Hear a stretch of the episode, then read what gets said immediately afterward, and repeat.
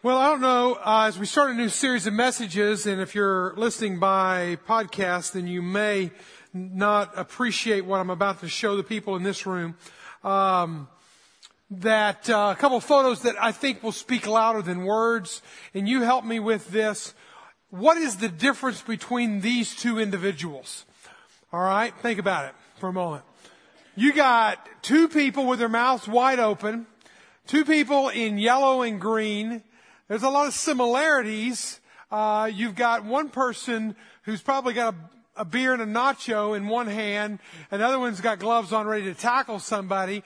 Clay Matthews is on the right and uh, a linebacker for the Green Bay Packers. Clearly, totally in the game, but you can't you can't negate to some degree this unknown, unnamed cheesehead on the left uh, is fully engaged in the game as well. But what is the difference? One is actually in the game and the other is not. All right, he may be in the stadium, he may be in the seats, he may have uh, yellow and green from top to bottom, inside and out. He may have season tickets.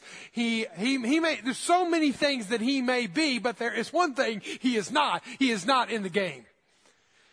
And there's a difference between the two, and that difference is a fan versus a follower uh, versus a person who's in the game. And we launched a new series of messages today, and I'm going to give a lot of imagery today uh, to kind of help launch us and get us going in a direction. But but really, what we're going to be looking at is we're going to be looking through the Gospels. When I talk about the Gospels, it's an overused word today. It's not everything that everyone says it is. It is two things. It is the four books of the first new, of the New Testament, and it is the death, burial, and resurrection of Christ. All right? That is the Gospel. And we're going to be talking through the Gospel books, narratives, and kind of unpacking uh, what a fan looks like versus a favorite. But let's keep on this fan thing for a moment. Because I'm not dogging fans in any stretch here. In fact, when you look look at fans, this fan included, uh, you see a whole lot of patriotism about them. I love this photo, even though I don't know the lady. I did I had to look up the guy's name. Is Aaron Murray, quarterback for the for the Bulldogs. Um, if there's any Bulldog fans in the house, I think there are. Uh, there's at least one. I don't know why you'd be that, but anyway, uh, we'll go on. No, uh, so, but Mildred uh, Bradford is her name here, 96 years old. She is infatuated with this guy. All right. Can you see the love on her face? If I was 60 years younger or whatever, I would, I would be all about, but you know, the point is, is that he, she loves him. He's a fan. She's a fan. He's a player. There's a, there is a difference, but fan, with fandom, you have infatuation uh, with fandom or a fan will spend a lot and sacrifice a lot to be a part of the game. All right, you might even sacrifice your marriage. Um, I do not recommend this, but uh, this fan obviously was very loyal to his angels. Um, there's also very little shame when it comes to fandom. Uh, you'll be, Y'all aren't laughing at this one. This is people with pigs on their heads and pigs on their belly, and and you see a lot. You might even know some people in those photos, but. Uh, I mean, people like this, they call hogs and pigs and they, they, they, they worship pigs, it looks like on Saturdays or whenever it is. But there's a little shame when it comes to your team and your sport that you're, that you're, you're believing in. But sometimes even when you look at fans, they will endure pain. Uh, I like this fan catching it in the eye, and man, you know, at least he got a baseball out of the deal. Um, I actually was watching, looking at this photo. I actually like the lady behind him. She's seeing everything happening and laughing on the inside, or even on the outside. As this person, I don't know if she knows him or not, but uh, is getting a big black eye right now. Christianity has a lot of fans. All right, the Christian faith has a lot of fans. About 30,000 fans will gather in all kinds of places over this weekend. Places like pubs, alternative locations, or school cafeterias, or in buildings like this that have been dedicated to an act called worship, uh, dedicated to uh, uh, this whole idea of the church coming together in one place. This is not the church. We are the church, the body of Christ, the followers of Christ are the church, but we come to buildings like this. 30,000 people across our land will do that and more. Uh, and we also have our own fan base. We also have our own fan markers, if you will, that mark us uh, as followers of Christ. Whether it's a bumper sticker that's in Greek and we know what it means, or it's a T-shirt, or a bobblehead, or a tattoo, and you could even be Eminem rap star and wear a cross. And we look at that and we go, no, that doesn't fit. That doesn't go together. But there's so many people who, if you pin them down, ask them, where are they? Are you Muslim? Are you Hindu? Are you Christian? They'll say, Oh, I'm a Christian. I'm a Christian. Really? I'm not saying that about anybody. I'm not going to judge anybody in this room, beyond this room. I'm not going to try to throw anybody under the bus. In fact, but what I hope that this series does is it will drive at you asking yourself the question in light of the truth of this book and the Spirit of God speaking to you. And please, by all means, do not ignore it. You need to be asking yourself the question, am I a fan of Jesus or am I a follower of Jesus?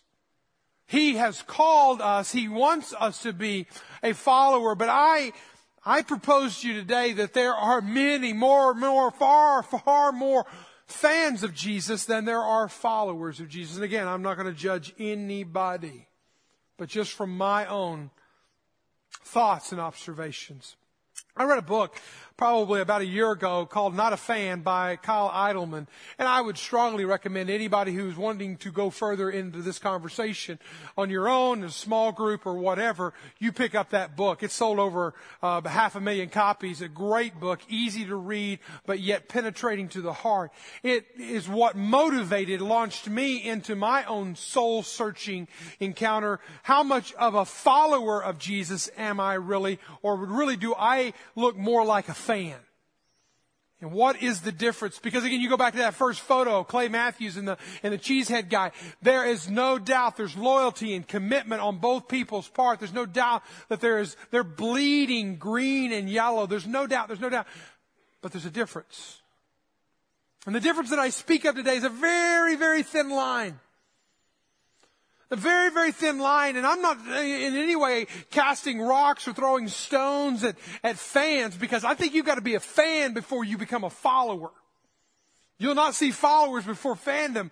But what, what happens is you cross over that very thin line and you must at some point in your life, I pray you will, maybe even the next few months, you will make that sold out, surrendered commitment to being a follower of Christ. Let's get some common ground here. If we're going to go through this series and we're going to talk about fans and followers, I, I want to talk about it in, in, in, on the same page as everyone else. So what does it mean to be a fan? Let's just use a Webster's dictionary definition. We'll all be on the same page with this. It means enthusiastic follower or admirer, excuse me enthusiastic admirer. There's no doubt when you look at any of those fan photos that I just showed you that those people are enthusiastic admirers of their cause, their team, what they believe in. Followers, another one. Follower is someone who does what other people say to do. Now we've we've kind of created a little bit of derogatory feeling when it comes to follower. You you ought to be your own person. You ought to do your own thing. You ought to call your own shots. And to some degree, that has played us detriment when it comes to the faith. Because yes, you need to be your own person, and, I, am all for that, and, and follow your dreams, and all, I, I'm all for that. But really, really, in every sense of that, I call you. God calls us to be a follower of Him.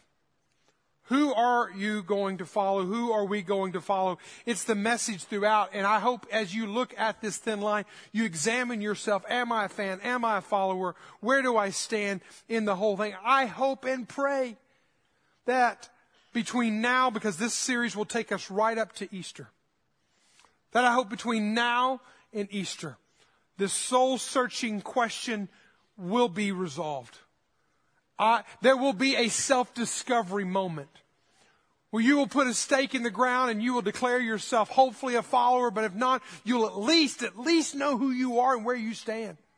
Because you could be very favorable for Jesus and still not be with Jesus. Jesus had a very clear calling that he put on his followers. When he called Peter and Andrew, brothers, together in Matthew chapter 4, he said this, follow me and I will make you fishers of men. Follow me. Again, what is a follower? A follower is a person who does what someone else says. Are you a follower?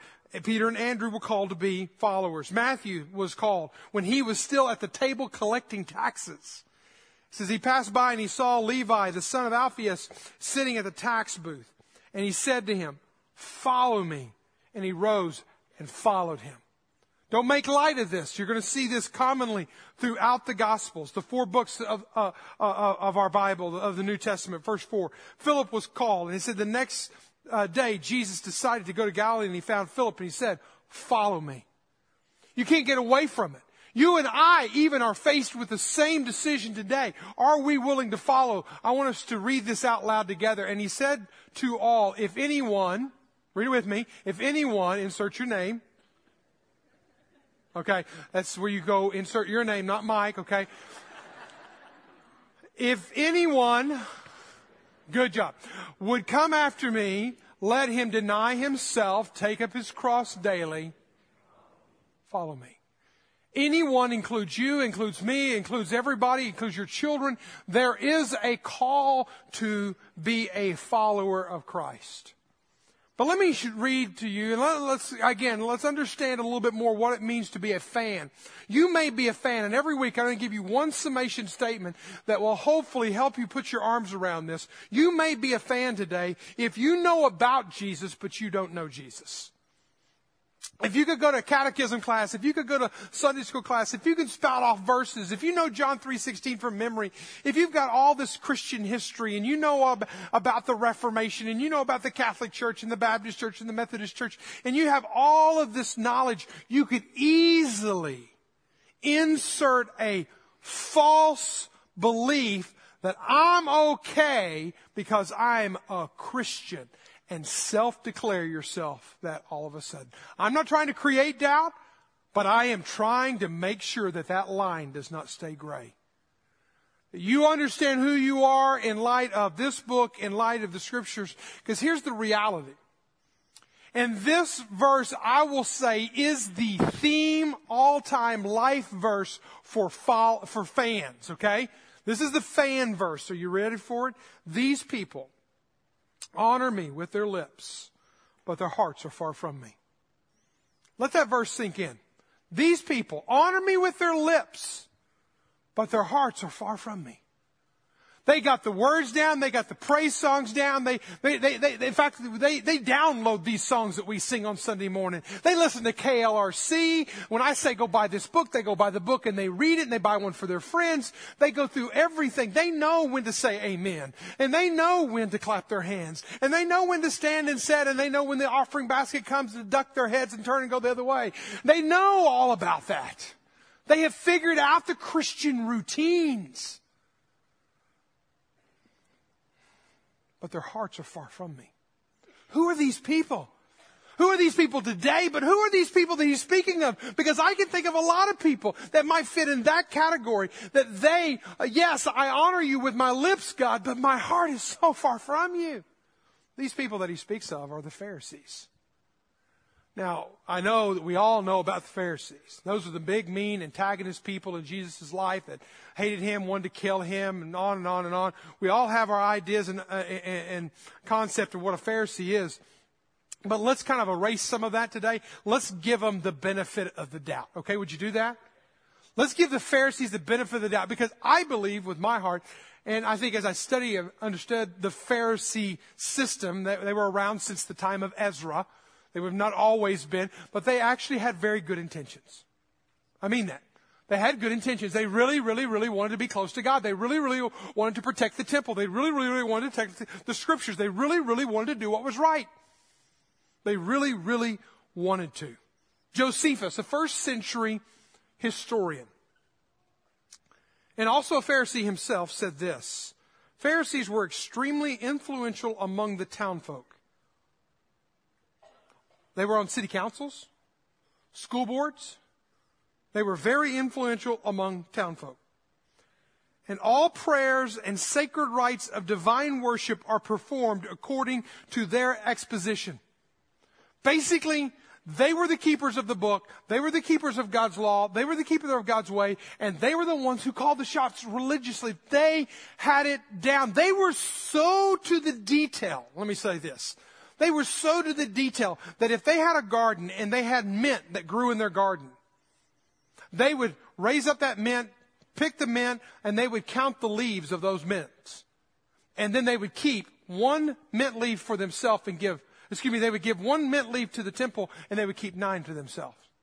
If they grew up cumin, they would literally count out the cumin cloves and make sure that God got one tenth of every cumin. They knew how many steps that it would take before your heart rate would grow and you would begin to begin to exert yourself too much on a Sabbath. And they set laws in place to make sure you wouldn't walk too far on the Sabbath. I'm talking about very good, intentionally minded people. But what did Jesus say to them? Five times in one chapter, chapter 23 of Matthew, he said, Woe to the Pharisees.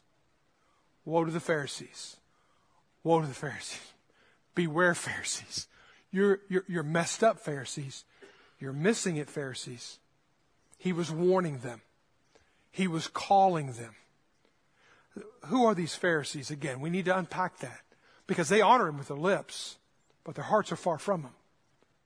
They're, they're, some of them were even fans. Now I know that we have this idea the Pharisees were the big, mean, evil people, the opponents of Jesus, the antagonists of Jesus. But yeah, and you might see that on a grid. If you might look at some of the Pharisees, they were turned off and tuned out. They wanted to kill Jesus as early as chapter 3 of Mark. Not all of them did, but some of them did. Some of them were fans though, and we'll talk about that here in just a moment.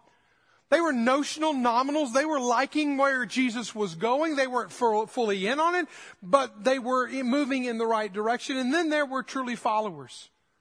And what do those people look like? The fundamentalist Pharisees were the opponents. The seeking Pharisees were, were, were, were an example of a few. And then there's the Peter and the Mary Magdalens. Which camp are you in? The opponents plotted to kill him and tested him.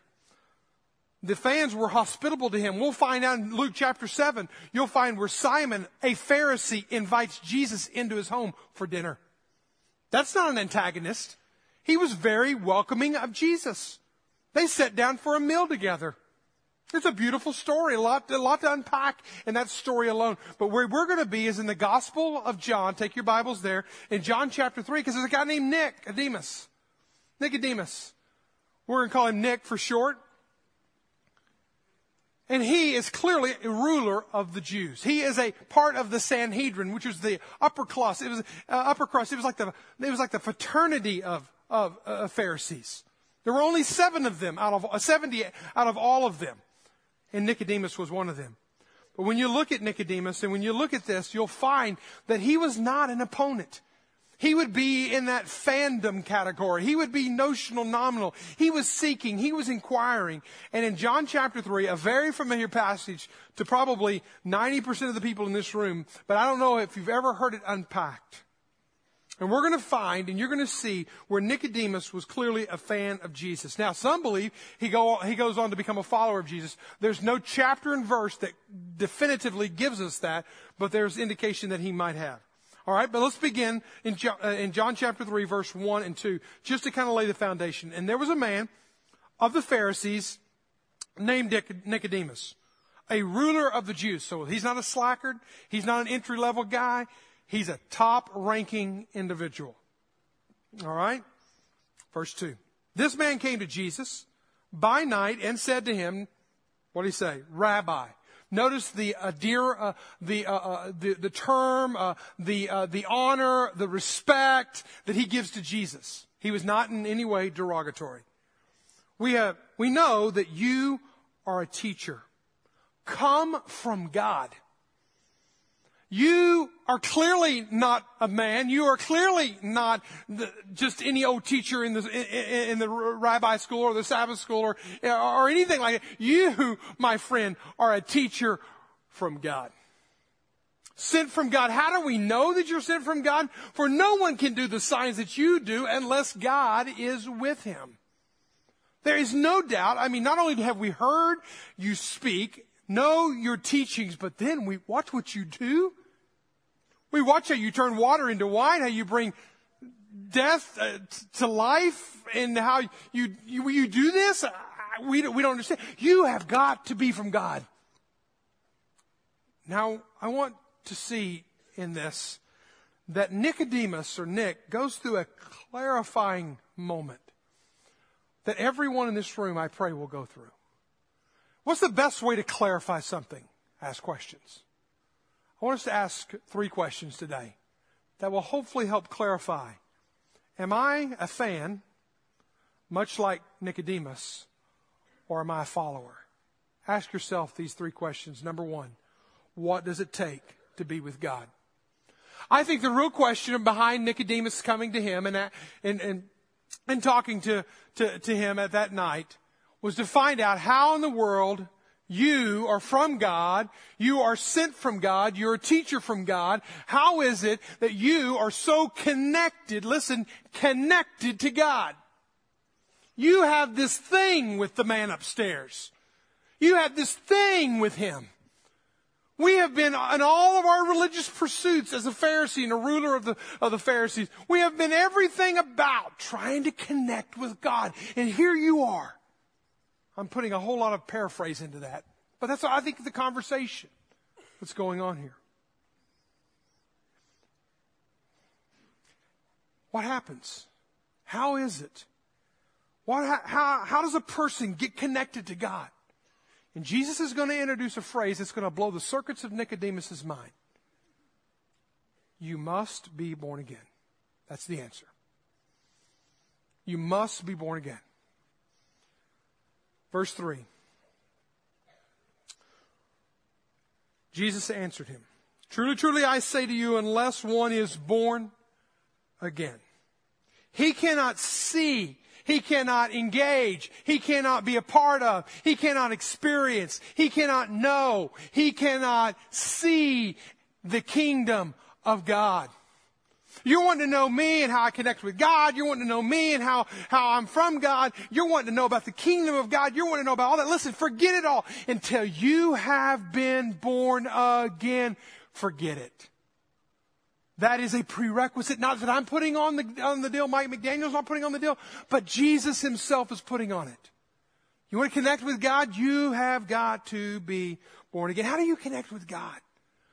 I listen, I get it. Some people say I connect with God out in nature, getting a deer stand, and I, I, can connect with God. I get it. I enjoy nature, diving. I enjoy, I really connect with God in creation.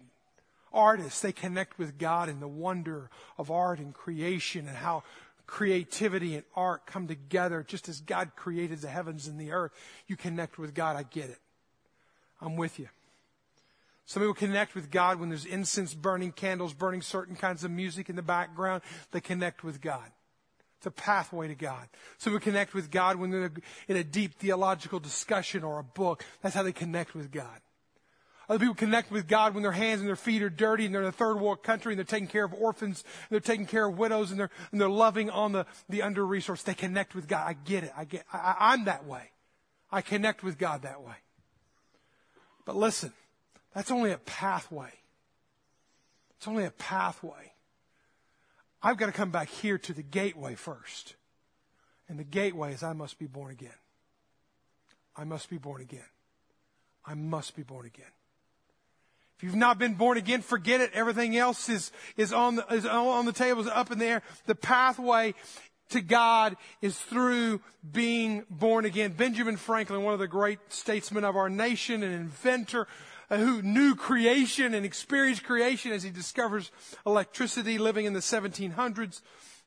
We all know Benjamin Franklin. George Whitefield was a British preacher, pastor, teacher in that same period of time who had great influence over the land as well. was a part of the first great awakening across our land, wrote a letter to Benjamin Franklin one time, and this is what he said in his old world English. He says, I find that you grow more and more famous in the learned world. As you have made your much progress in investigating the mysteries of electricity, I now humbly urge you to give diligent heed to the mystery of the new birth. It is most important and interesting study, and when mastered, will richly repay you for your pains. Let me say to you, business people, let me say to you, successful people of Northwest Arkansas, let me say to you, educated people of Northwest Arkansas, listen, you have done well in what you have done and made of yourself and your family, but it is time, please, to do diligence, to heed, to understand what is this mystery called the new birth? What is this mystery? Because you will not connect with God and you will not know God and you will not experience the kingdom of God. You will not unless you have been born again. It's not my words. It's the words of Jesus himself. Second question, clarifying question in your life and my life is what does it take to be born again? It's natural. It's progressive. I must be born again. Okay. If I'm going to connect with God, okay. What does it take to be born again? The second thing is the answer to that is spiritual birth. There has to be a spiritual rebirth. Now, again, you got to put yourself in, in Nick's sandals. I mean, he blows his circuits of his mind here at this point. Is that what those be spirit, be born again? And, and we'll come to that in just a moment because the Pharisees had their idea of what it meant to connect with God. It was do your fasting and do your tithing and do, and don't work on the Sabbath. They had all the Ten Commandments down. They added, I think I told you in the beginning, 613 laws to apply the 10 laws that God gave. Seriously. 613, they had how many steps you could walk and how you would tithe and what you would do and not do. They had it down to the T. They told you when to fast and when not to fast. Remember, they were respected townspeople. They were not religious, isolated people over here on a hill. They were the ones making up the community laws and rules. They were respected. They had it down. I like the way that Eugene Peterson puts it about Jesus' disciples. He says, John's disciples were well known for keeping the fast and the sayings uh, uh, uh and saying prayers. Also the Pharisees. But you seem to spend more time in parties a bunch of partying disciples. Now, don't take it the way you might take it. They kept eating. They kept going back for seconds. When everybody else was fasting over here, they weren't keeping the religious laws that the Pharisees had told them to keep. There was a difference. And then God says, no, you got to be born again. It blows the circuits of Nicodemus' mind. In verse 4, Nicodemus said to him, How can a man be born again when he is old? Can he enter a second time into his mother's womb and be born? And Jesus answered, Truly, truly, I say to you that unless one is born of water and of spirit, of water and of spirit, he cannot enter the kingdom of God. That which is born of the flesh is the flesh, and that which is born of the spirit is the spirit. And there's verses that go on, but let me just stop right there. He says there's two births. Yeah, yeah, Nicodemus, you got it right. Yeah, you, you got to be born once, but you got to also be born a second time. You got to be born once in water, and you know what that is. That's whenever that baby is sitting in the water in the womb of the mother and, and that amniotic fluid is there holding the baby and then the baby is, the water bursts and the baby comes. That's first birth. Yes, Nicodemus. You gotta be born of water. You gotta be born of the flesh. But he also says you gotta be born of the spirit. This is where it gets spiritual and mystical. This is where George Whitefield said to, to Benjamin Franklin, hey, listen, you've got to pay attention to the mystery of this. You've got to get in on this. You've got to be born again. You got to have a spiritual rebirth that happens in you. A guy named Charles was born in Boston in 1931, and he grew up very educated, ended up becoming uh, an advisor to the president. His name was Chuck Colson, or short for Chuck Colson. He went to Brown University. He graduated from honors from George Washington University. He became a Marine, a captain in the Marines. He goes on to assist uh, the Secretary of Navy he becomes very high and influential, even sitting at the pres- uh, desk of the president. He began to develop a reputation called the Hatchet Man. He was very much the man who would not be afraid to fire somebody at the drop of a hat. The media said of him, and I quote, he was incapable of humanitarian thought, is the way they described Chuck Colson. He became the special counsel to the president from 1969 to 1973. And if you know any bit of history, you know, in that period of time is when Watergate happens. And one of the fall men in the Watergate scandal was Charles Colson. Charles ends up spending some time in prison. Goes to prison, goes to Alabama to prison, goes to Maxwell prison in Alabama where he spends little over seven months of a one to three year sentence. But those seven months were dark seven months. Because here's a man who rose to power and fame and influence, and now everything that he had built his life on, everything that he had hoped to live his life for, without any recognition of God or Jesus or anything else, was now gone. Everything was gone. Emptied, broken, impoverished.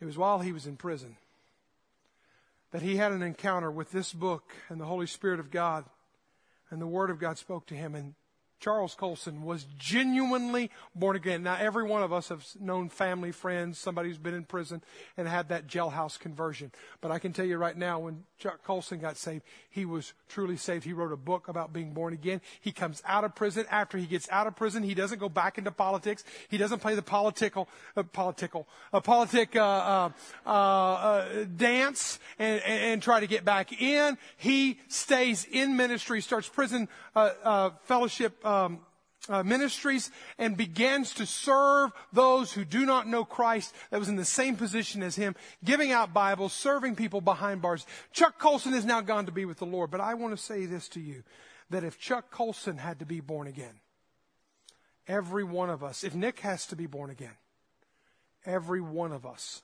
must be born again. Third question How does this spiritual birth that you speak of take place? It's a legitimate question. How do I connect with God? I got to be born again. How am I born again? It's just through a spiritual birth, not just a physical birth, a spiritual birth. How, how does this spiritual birth take place? Through personally believing, committing your life. Personally believing with all your heart. Now, Jesus was asked a question, how does this thing happen in verse 9? How does this thing happen?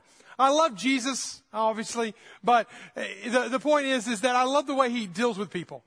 He doesn't hardly ever answer them directly. He has asked 183 questions in scripture. He only directly answers them three times. He turns right around and asks them another question. That's exactly what he does here. How can this thing happen? He starts asking Nicodemus questions.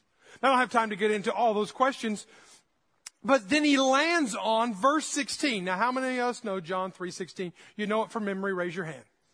All right. Most of us.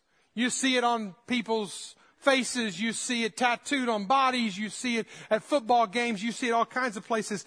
Out of the 41,173 verses in the Bible, I would dare say that John 3.16 is the most popular. And so without neglecting it, let's read it, verse 16. For God so loved the world that he gave his only son, that whoever believes in him should not perish. He gives in there, whoever believes. Nicodemus, if you believe. Chuck Colson, you hatchet man, if you believe. The hardened criminal behind bars. Adolf Hitler, listen to this, could have believed and become a believer and been born again. I don't care who it is or what you've done. Whoever believes on the Son of God, in the Son of God, in Jesus Christ, should not perish. Now, you say, oh man, I'm all in on that one. I, all have to do is give some kind of intellectual assent. Hey, I believe in Jesus and everything's okay. Listen, we don't understand the word believe. If that's what we think believe is. Belief here is so much more than just some intellectual knowledge. Do you realize that only five times Jesus calls us to believe in Him? But 20 times He calls us to follow Him? 20 times? Because what is belief? Belief is the gateway that starts us down a path to following Jesus. He's called us to follow Him. And we start with belief, and that belief opens up the gateway that we now start following Him and living our life for Him, under Him. And verse 16 is such a beautiful verse because it, it, it kind of launches us. It says so much in one verse. But let's not stop reading. Or we'll majorly miss a, a, a powerful verse, verse 18. Whoever believes in Him is not condemned. Whoever does not believe in him is condemned already. I want you to hear what I'm about to say and hear it with a lot of grace and a lot of warning. Everyone in this room, everyone in this room, everyone beyond this room, everyone listening to this, this message, everyone watching this message, listen to this, is either living verse 16 or verse 18. Either you have believed and you have been born again, You've given your life to Him. You're following Christ. Oh yeah, Mike, I went through catechism. No, no, no. Oh yeah, Mike, I was baptized. No, no, no, no. We're not talking about that. You have believed to the point that you've given yourself to following Him and you are following in the footsteps of Christ. You're walking with Him. You are going with Him. When He says stop, you stop. When He says go, you go. Because remember, that's what it means to follow. You do what somebody else says to do. That's what it means to follow Christ. We're moving beyond fandom. We're talking about following. Or you're living verse 18. Those who haven't believed, they're condemned. They're condemned already. Mike, I don't like where you're going with this, man. You don't, you don't normally preach like this. You don't talk like it. You're talking about condemning and hell and all those things. Listen, I'm standing in the middle of the road saying, listen, Jesus came that you wouldn't die, that you wouldn't be condemned, that you wouldn't go to hell, that you would be set free. I'm telling you that. Jesus came to do that. So that when you become a follower of His, you don't die. He didn't come to condemn us. He came to set us free. He came to give us new life. So many people, I'll wait for later. I'll do it later if you've not believed and given yourself to Him. According to verse 18, you're condemned already. Another verse, verse 36. Whoever believes in the Son has eternal life. Great. Start it. Start that gateway. Get into that pathway to following Him. Whoever has the Son, whoever believes in the Son has eternal life, and whoever does not obey the Son shall not see life, but the wrath of God remains on him. Sad reality is that so many people will come into a church, those 30,000 fans that will follow into the stadiums called churches today, this weekend, those, many of those are fans. Because the reality is, is to be a follower means you have to give up part of yourself. It means you have to give up your will, your ways, your wants, and you, you're now following the ways and the desires of a God who loves you deeply and wants the very best for you both now and for all eternity. But you don't, hey, listen, Jesus is not going to force himself on you. If you do not believe, you have to, you live, verse 18. Let me tell you a true story as I close. George Wilson, in 1829, committed a crime or had committed several crimes and stacked up to the point that George Wilson ends up being convicted, tried, convicted, and sent to prison to be hung. What he had done is he had stole mail car, he had stole mail and had, had, had committed murder. Murder was what caused him to going to lose his own life. The accomplices with him, as soon as they were convicted, they were taken out and hung to death. Till death. George Wilson somehow found a window of grace and was able to go to prison in Pennsylvania, found himself locked up, somehow, some way. Somebody knew somebody who knew somebody who knew somebody and contacted a guy named Andrew. I think he's on our $20 bill, Jackson. And Andrew Jackson intercepts the situation and says, no, no, no, we're not going to kill, we're not going to hang George Wilson. This is all, you can all research this, it's all online. It's, the case is, uh, USA versus George Wilson. You can do some afternoon research. George Wilson received a pardon from the President of the United States. Wasn't that great? Get a second chance. What happened is the President sent the letter, and I read the letter this week. Sent the letter down to to the governor, and the governor took it to the warden of the prison, and the warden of the prison took it to the cell where George Wilson was, and he read it to him and said, Hey, you've been pardoned, you're free to go. George Wilson did something that I don't know that anybody else has ever done, but he refused his pardon. Nobody ever refuses a pardon from the president, but George Wilson did. Back up, the warden told the governor, the governor told the president, what are we going to do? We've just given this guy a pardon and he's not taking the pardon. What are we going to do? There was a lot of talk about what we were going to do. He stayed in jail and, and, until they decided. It ends up at the United States Supreme Court. And John Marshall, who was the Chief Justice, and I read from his direct words. He says, A pardon is a deed, it's a piece of paper. To the validity in which the delivery is essential and delivery is not complete without acceptance. It may then be rejected by the person to whom it is tendered. And if it is rejected, we have discovered no power in the court to force it upon him.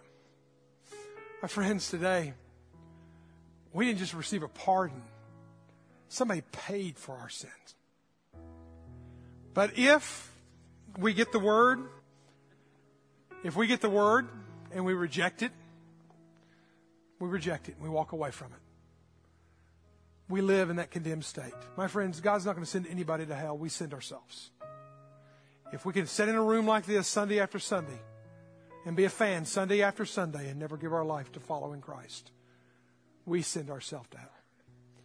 I want to call each and every one of you past that line of gray, past that line of unknown, to a distinct line that says, I am a follower of Jesus Christ from this day forward. The way we're going to do this is I'm going to pray. The band's going to come back and sing. I have going to have scattered throughout this room some folks, some folks standing here at the front, some folks on the landing. They'll have some lanyards on, and you can go to them. These are my prayer partners that I go to when I need prayer. They're willing to pray with you. You just go to them and say, Hey, I, I don't want to be a fan any longer. I'm ready to be a follower of Christ and to put my stake in the ground this day. I'm going to believe in Him. I want to follow Him. I want to go with Him. Let's pray. Father God, may there not be clouds in this room. May there not be gray in this room. May there not be wondering in this room. May there be an emphatic understanding that I am either a fan of yours, Jesus, liking you, loving you, hanging out with you, Jesus, or I am a follower of you, Jesus. Committed, surrendered, your will becomes my will, your way becomes my way. That we will know, Lord, that we have been born again spiritually born again through believing and trusting and following you, Lord. May there not be any doubts. Lord, we thank you and we bless you for this time and these moments. In Jesus' name, amen. Stand and sing, and sing with us. Respond as the Lord leads you.